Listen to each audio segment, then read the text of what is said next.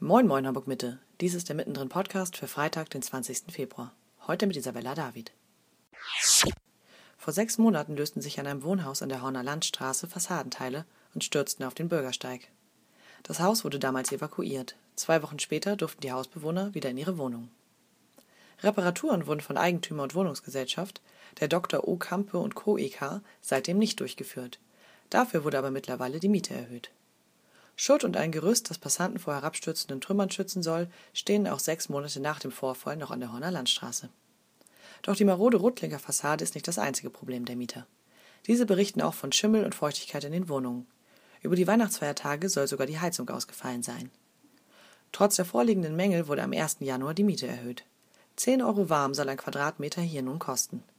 Die Wohnungsgesellschaft wollte sich bisher nicht zu den Vorwürfen äußern. Ihr plant euer Wochenende überhaupt nicht? Ihr verlasst euch ganz und gar auf uns? Glück gehabt, denn Marvin Mertens hat euch wieder die besten Ausgetipps zum Wochenende herausgesucht. Wie immer habt ihr die Qual der Wahl. Heute gastiert beispielsweise das Trio The Minutes in der Skybar des Molotow. Im Wagenbau wird bei Heart to Heart wieder mal auf zwei Floors getanzt und in der Villa Nova steht die Nacht ganz im Zeichen des Labels Dynamic Music. Alle unsere Tipps lest ihr auf hh-mittendrin.de.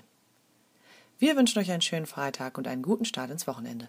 Einen neuen Mittendrin Podcast findet ihr schon morgen wieder hier.